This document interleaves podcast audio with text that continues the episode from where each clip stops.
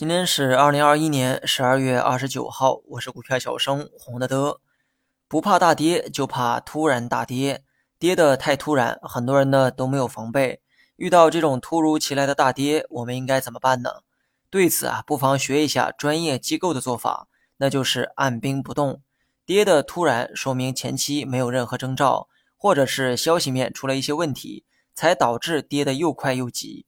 这时候也只能事后分析下跌的具体原因。如果是基本面受损，那该减仓就得减仓。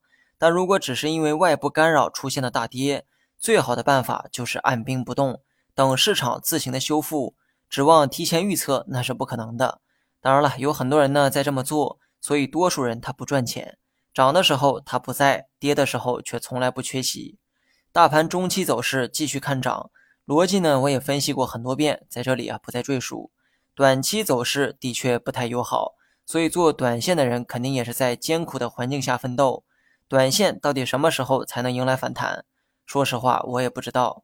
我目前能看到的技术支撑在三五九零点附近。至于支撑会不会有效，会不会在支撑位反弹，这些啊都不是你我能决定的。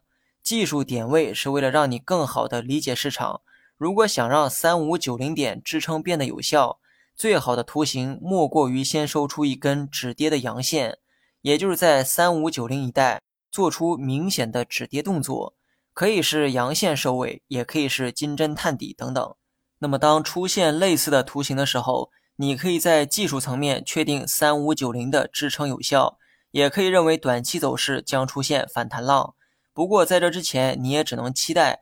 三五九零会形成有效支撑，而不是认为它一定会成为支撑位。切记，技术分析呢不是为了预测结果，而是确定结果之后再做下一步判断。很多人呢都把它给用反了。大盘中线继续看涨，短线预期反弹的条件我也告诉你们了。虽然呢仅是我的个人经验，但对于多数人的看盘应该会有帮助。那么看今天这个架势哈。明天盘中呢，大概率会有下探三五九零点的动作。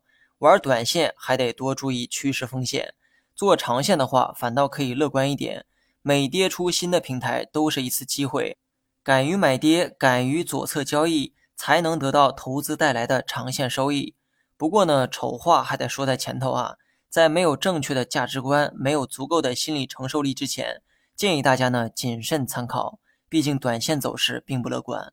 那么最后呢，再说一下几个板块，煤炭、钢铁这些强周期板块，今后呢不会再有明显的机会。前期的跌幅呢比较大，也消化了不少估值，但行业的特性不允许产生超额收益，反反复复会是今后的主基调。食品饮料今天大跌，尤其是白酒板块，让很多人跌到怀疑人生。我认为今后呢还会有机会，毕竟明年都还没有开始。但不得不说，最好的投资时机啊，已经过去了。我已经玩过了一轮周期，也赚到了我该赚到的钱。短期内我不会考虑再买回来，除非它能跌得再深一点。但对于多数人来说，没有踏准节奏的能力，那你还不如直接躺平，让时间抹平短期的波动，也是不错的选择。金融板块呢，没啥好说的哈。目前的生存环境略有缓和，但很难有太好的表现，温和看反弹就好。新能源近期的跌幅啊也不小，长期来看，目前的估值还是偏高，但短期的走势可以按照止跌去看。好了，以上是全部内容，下期同一时间再见。